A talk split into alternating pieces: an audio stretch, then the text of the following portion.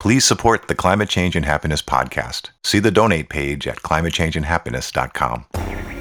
The climate is changing at an accelerating pace. Thousands of residents and tourists have been evacuated from the region. No one country can solve this problem. There's really one key message that emerges from this report. We are out of time.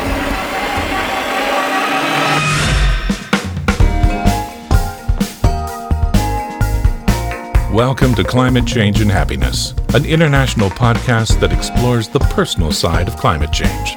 Your feelings, what the crisis means to you, and how to cope and thrive. And now, your hosts, Thomas Doherty and Panu Pihkala.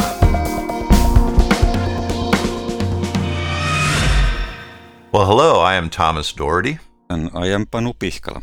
And welcome to Climate Change and Happiness, our podcast, the show for people around the world who are thinking and feeling deeply about climate change, the personal side of climate change, particularly in this podcast. We talk about people's emotions and feelings, their private life. And we are very honored to have a guest today. Hello, I'm Kim Stafford. I'm glad to be with the two of you and everyone. Yes.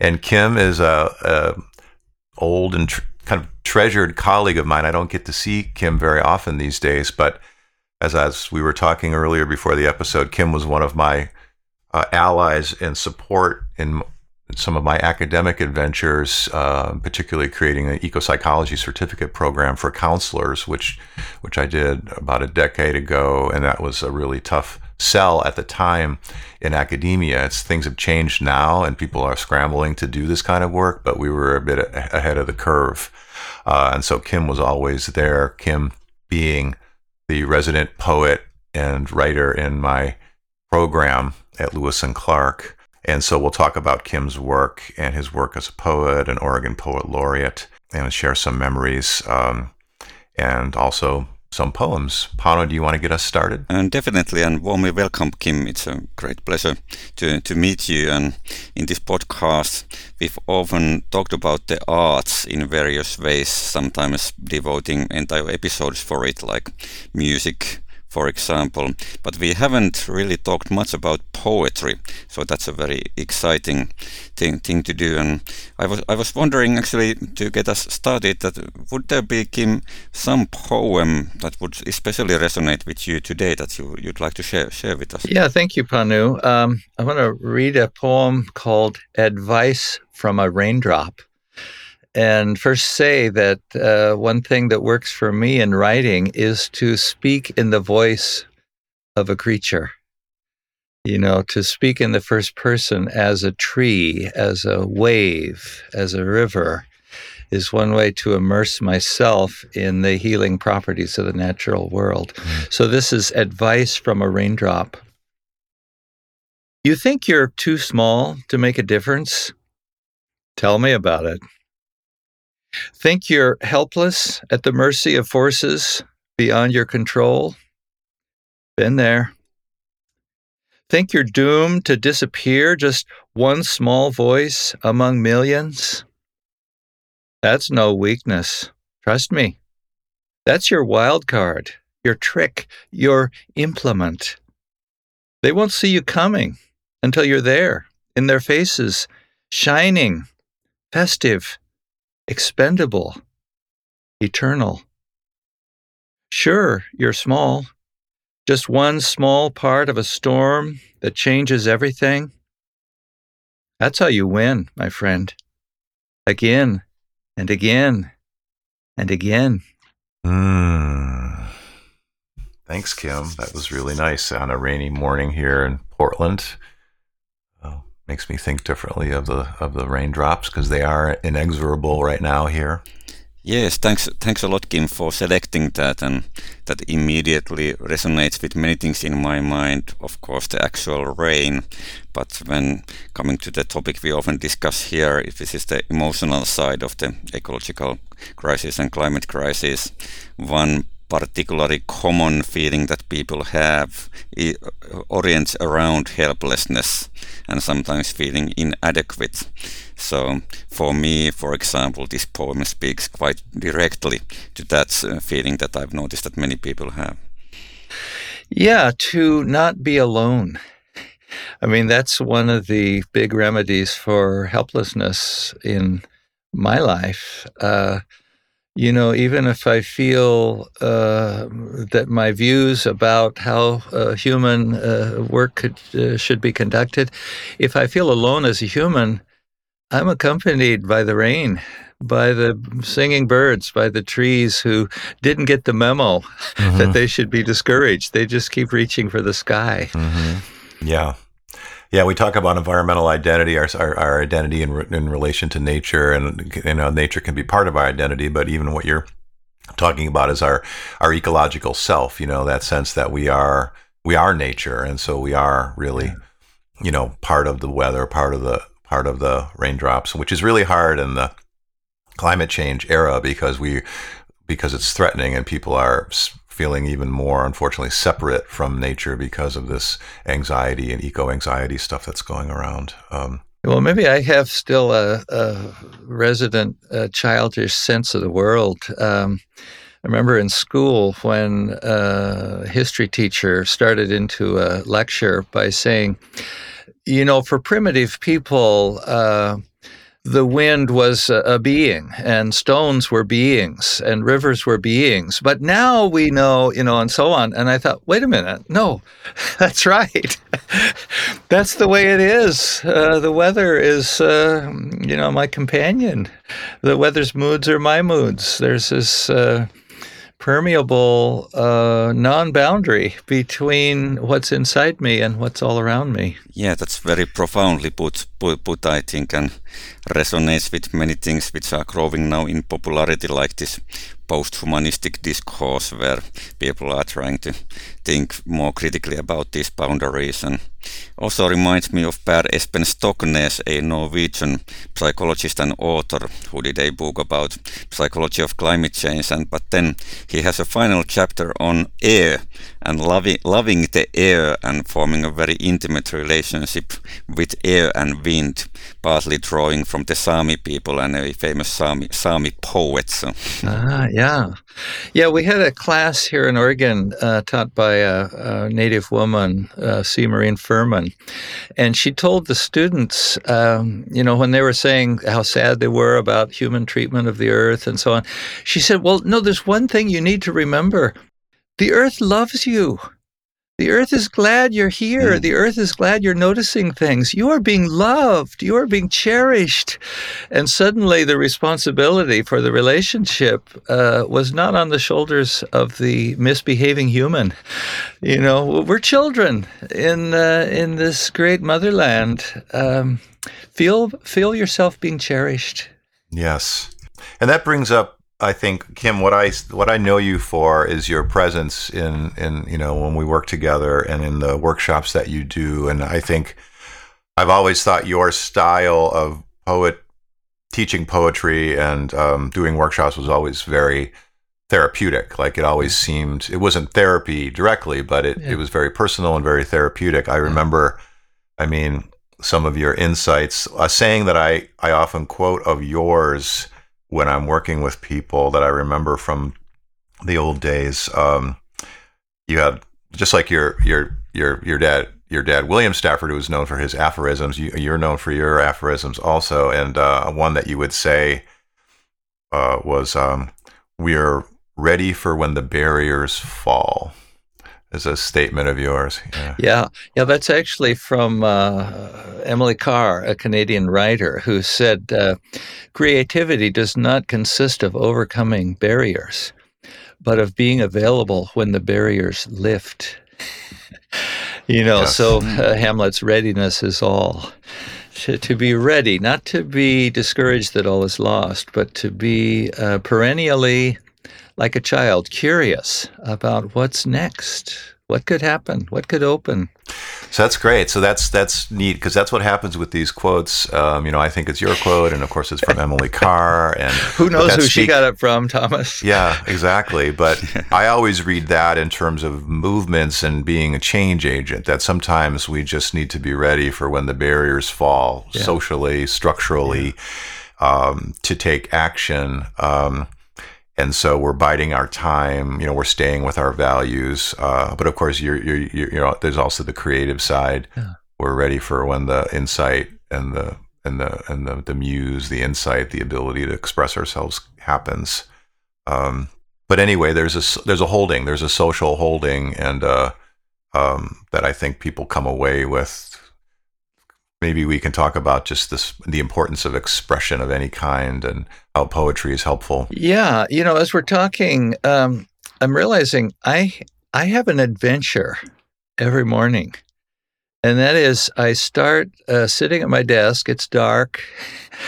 Uh, it's raining outside this morning, and I'm I'm looking at this blank piece of paper, and I'm realizing there's something wonderful about not knowing.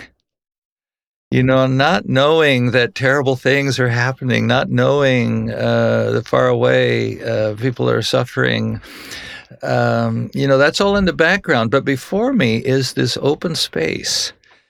And when I start putting words down, if it's not too big a claim, it's a kind of miracle. You know, there was nothing there, and now there's something. It's like a little plant starting to grow.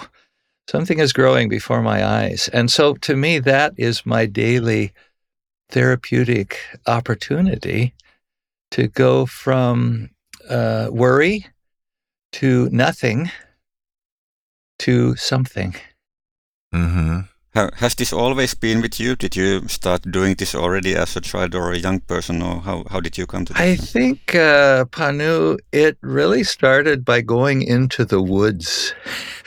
You know, when I was a little kid, there was a woods, there was a canyon, there was a bunch of thickets, a creek, a tree you could climb, uh, a hollow log you could wriggle through, and that sense of uh, you know what's there, what what what am I going to find today? And I would come home, and my grandmother would say, "Kimmy, what did you find today?" Mm-hmm. You know, I think that that's really the thing to say to a child. What What are you thinking? What did you see? Uh, and that my grandmother's curiosity really was the um, the foundation uh, of of what I bring to the page. What have I found? You know, what am I finding? Yeah, thanks. Thanks for sh- sharing that, and I very much personally resonate with this sense of adventure as something very key, key to life, and sort of keeping the child in us alive. Strongly reminded of Rachel Carson, who I Yeah. have very high appreciation appreciation for, and many people know her for the Silent Spring. But there's the wonderful trilogy of books about the sea, which are full with both wonder and scientific uh, analysis. And then there's the small book ab- about cultivating a sense of wonder, also with children. And and think, uh, Panu, uh, she was dying of cancer, Mhm. and she wrote this beautiful book for children, A Sense of Wonder. Uh, I think that's the elixir. I don't know if it will save us, but will save us today.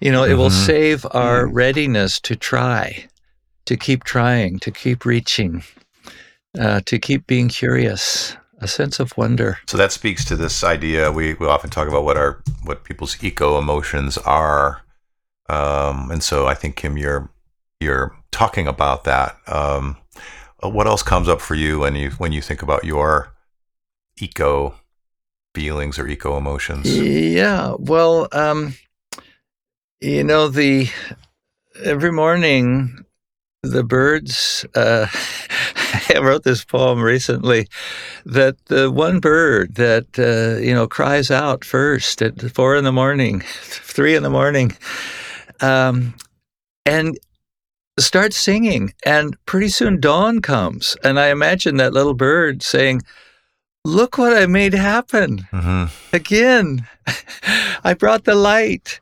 Uh, i think the to, to make something to put something forth to reach out to a friend to write a letter to have a conversation to take a walk with someone to learn something new. Uh, you know that little uh, cry of the spirit locally may not seem much but it's what's been keeping the earth going for billions of years. What's that next thing?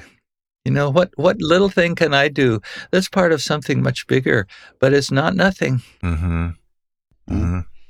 Uh, would you happen to have that poem at hand, or some other other poem that you would like to share in relation to these things? Uh, yeah. Well, I, I I have a funny little poem here called uh, "Foolish Young Flowering Plum." Mhm.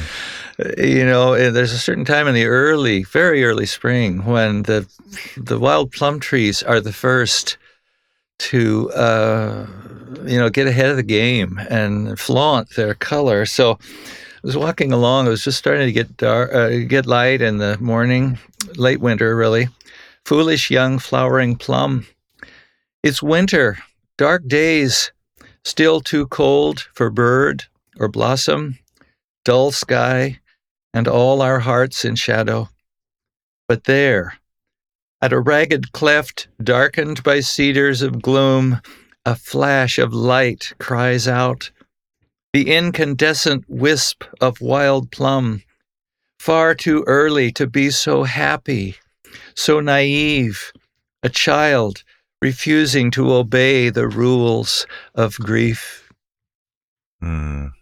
Like one of my, my sayings is that our feelings are wild, so we have to Yeah. just, you know, observe them just like we would be out in nature. And Yeah. if you if you make a lot of noise and you blunder around, you're gonna scare everything away. And so, but there's that wildness of of uh, even when we're down or or feeling depressed, like we'll see something, we'll Yeah. Well something will happen, and it's that that attentiveness to the flux of emotions that's really helpful. Yeah, I have a I Um, have a spectacular example of this. Um, you know, my brother took his life when he was 40, and our family went into the darkest time.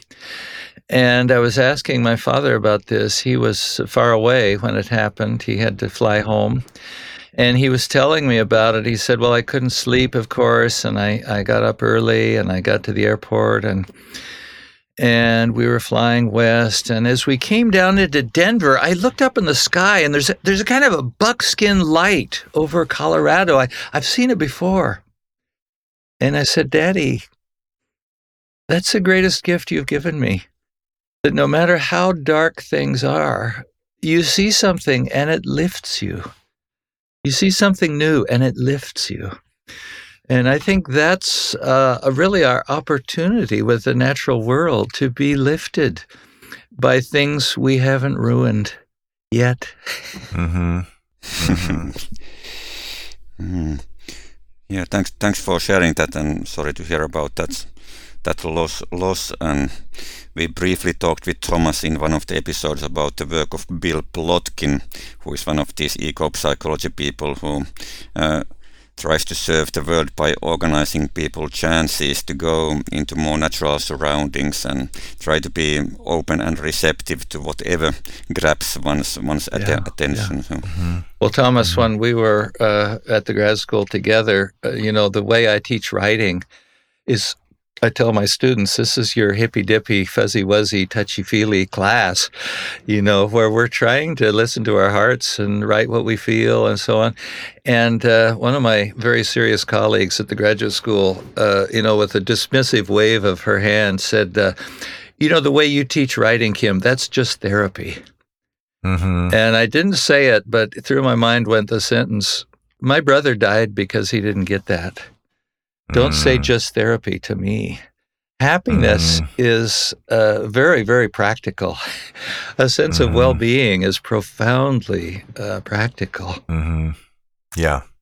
Yeah. So that speaks to our kind of inner policing of ourselves, which is something to be aware of, you know, when particularly during this crisis of politics and climate, you know, we, we, we, we can get kind of harsh um, with others, but then, then, then with ourselves too. Even therapeutic people, surprisingly.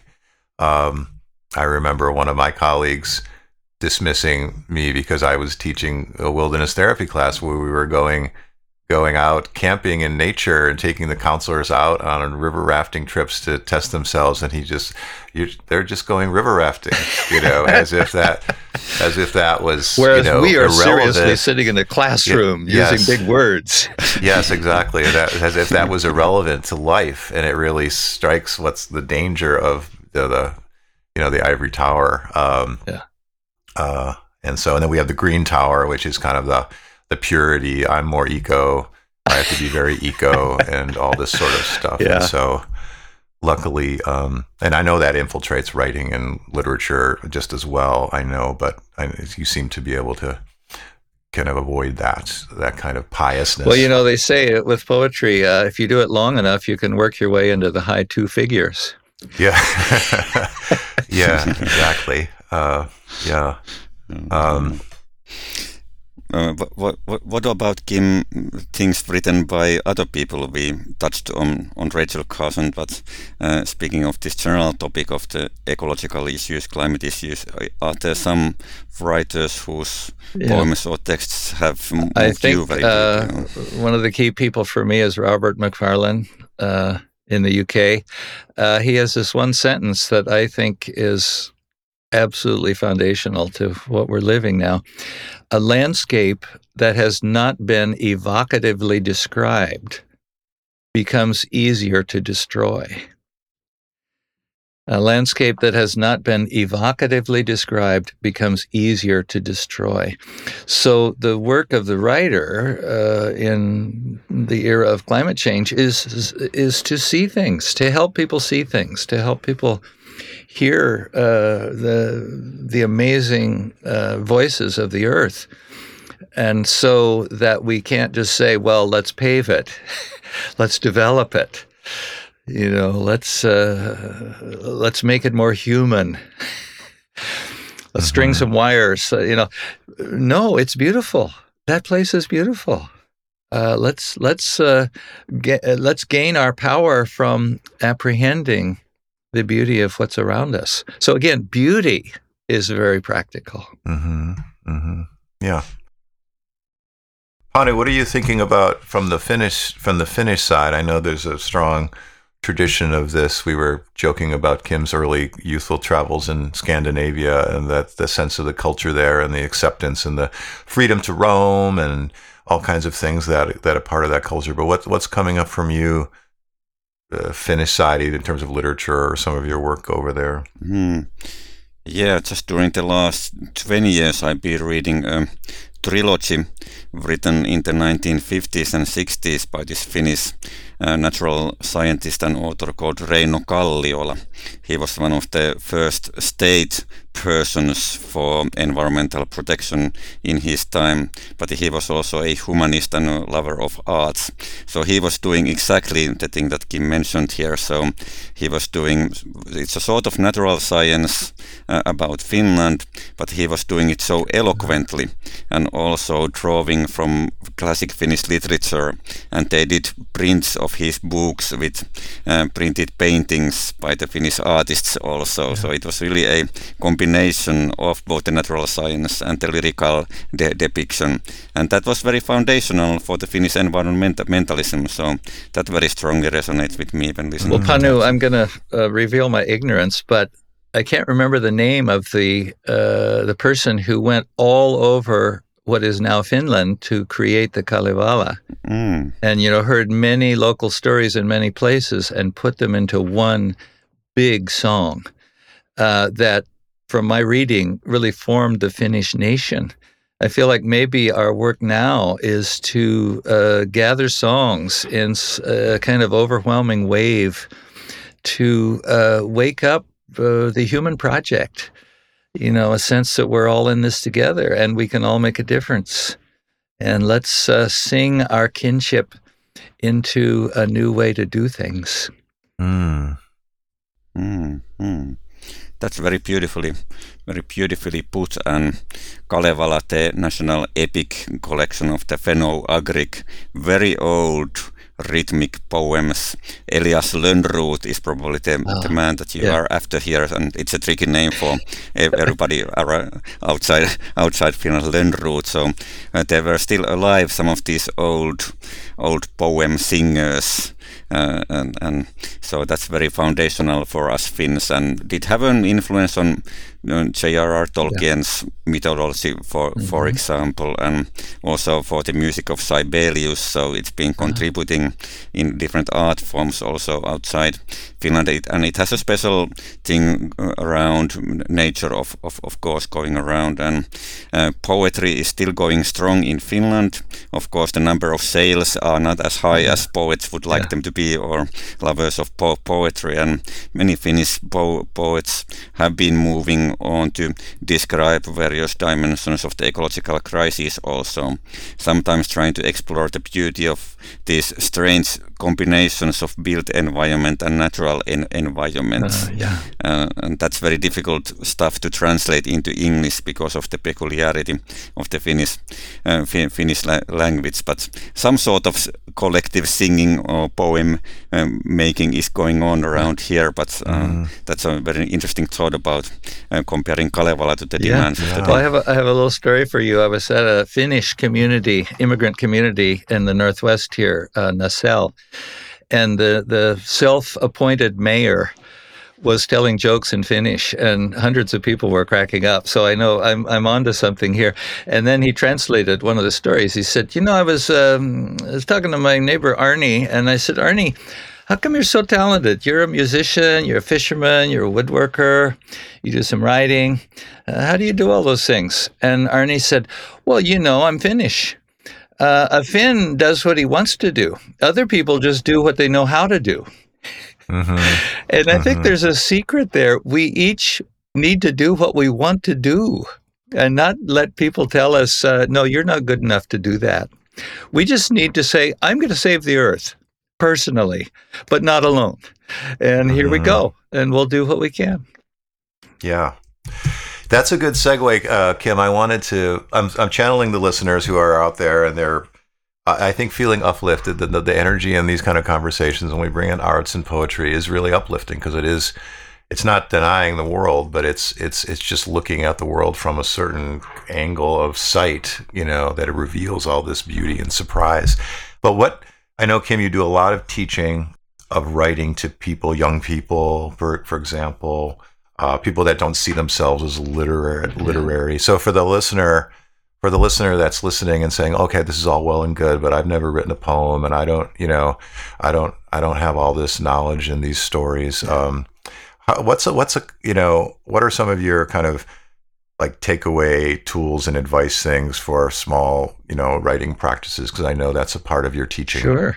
Yeah. Well, I I learned a great secret from my predecessor, uh, who was uh, the poet laureate in Oregon before me, Elizabeth Woody, who's Wasco Navajo native woman. And she said at one point, uh, You know, the more I do poetry, the less it's about what the poem is and more about who the poem serves. And that became my mission as poet laureate and as poet and as citizen who the poem serves. So I started inviting people, and maybe I can invite our listeners to do some optional homework. Think of someone in your life who needs a poem, and then write one for that person.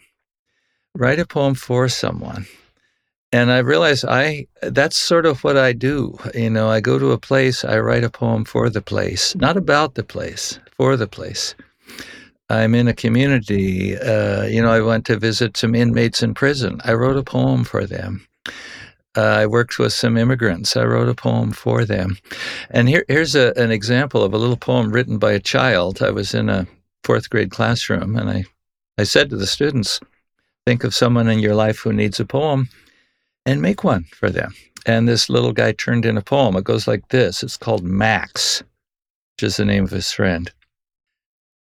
There are 200 countries. There are 50 states. There are seven oceans to cross. There are seven continents. There are billions of stars. And I met you. it's so little. It's so beautiful. It's so friendly. Uh, you know, so it's not about skill, it's about curiosity and uh, courage to say what's in your heart. Yes.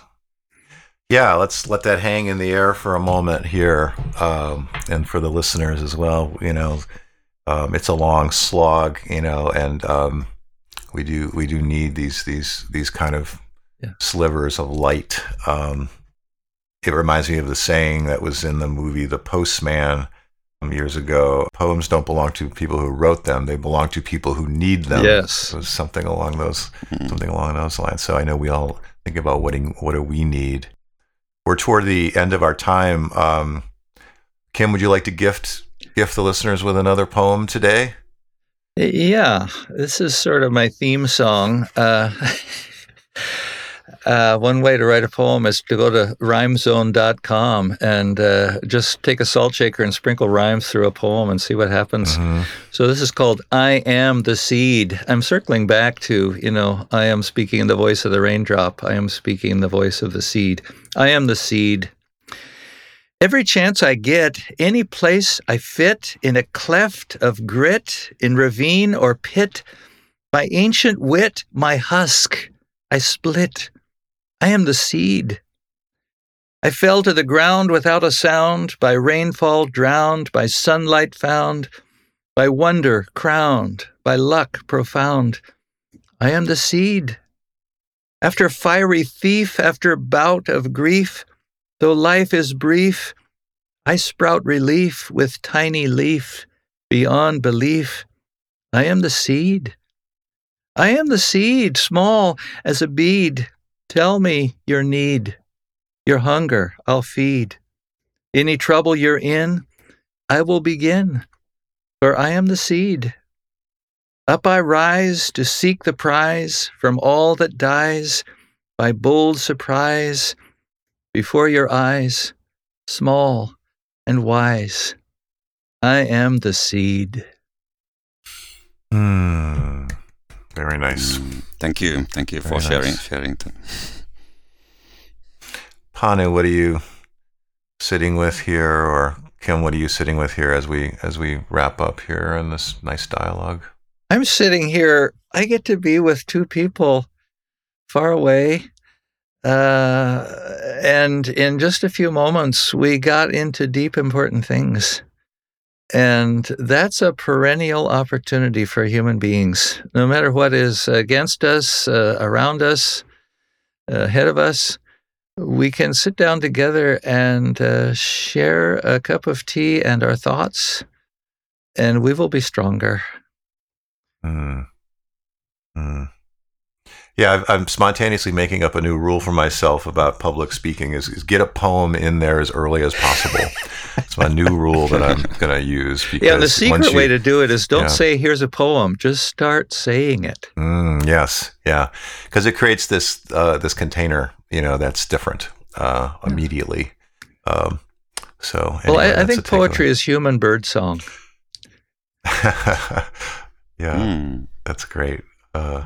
That's another one I'm going to put in my list there, Kim. Uh, uh, what are you thinking about, Panu? Well, I'm thinking about uh, exactly the same thing that, that Kim described here, that it's been a very good moment of spending time with quite deep issues in life, with both shades of sadness and lots of shades of joy, joy and wonder. So I'm very grateful for this op- opportunity, and I hope that you li- li- listeners uh, can continue having these kinds of mo- moments. But warm, warm thanks, Kim, for for jo- joining us. It's been truly a pleasure. Thank you both so much.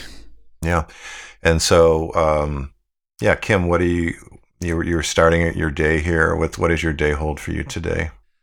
Oh, I'm doing an old man thing. I'm organizing my archive. I've been a hoarder of paper. There are 1000s of pages I'm trying to organize.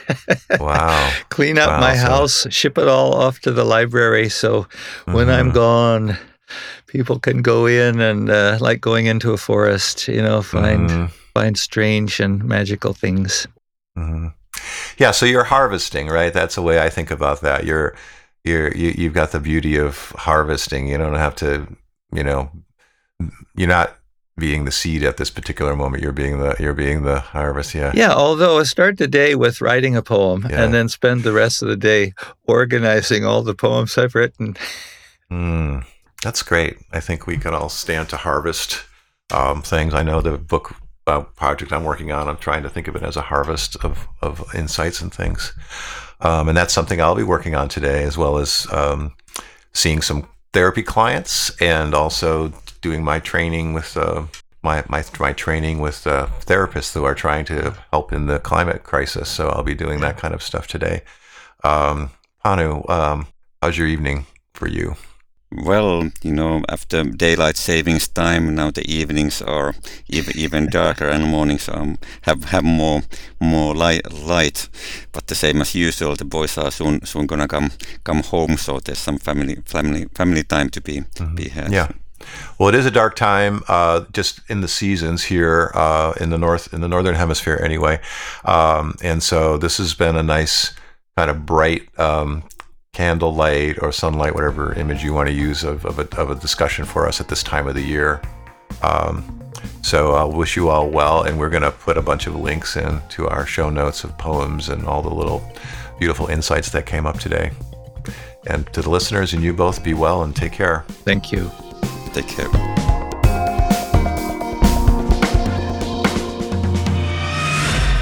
The Climate Change and Happiness podcast is a self funded volunteer effort. Please support us so we can keep bringing you messages of coping and thriving. See the donate page at climatechangeandhappiness.com.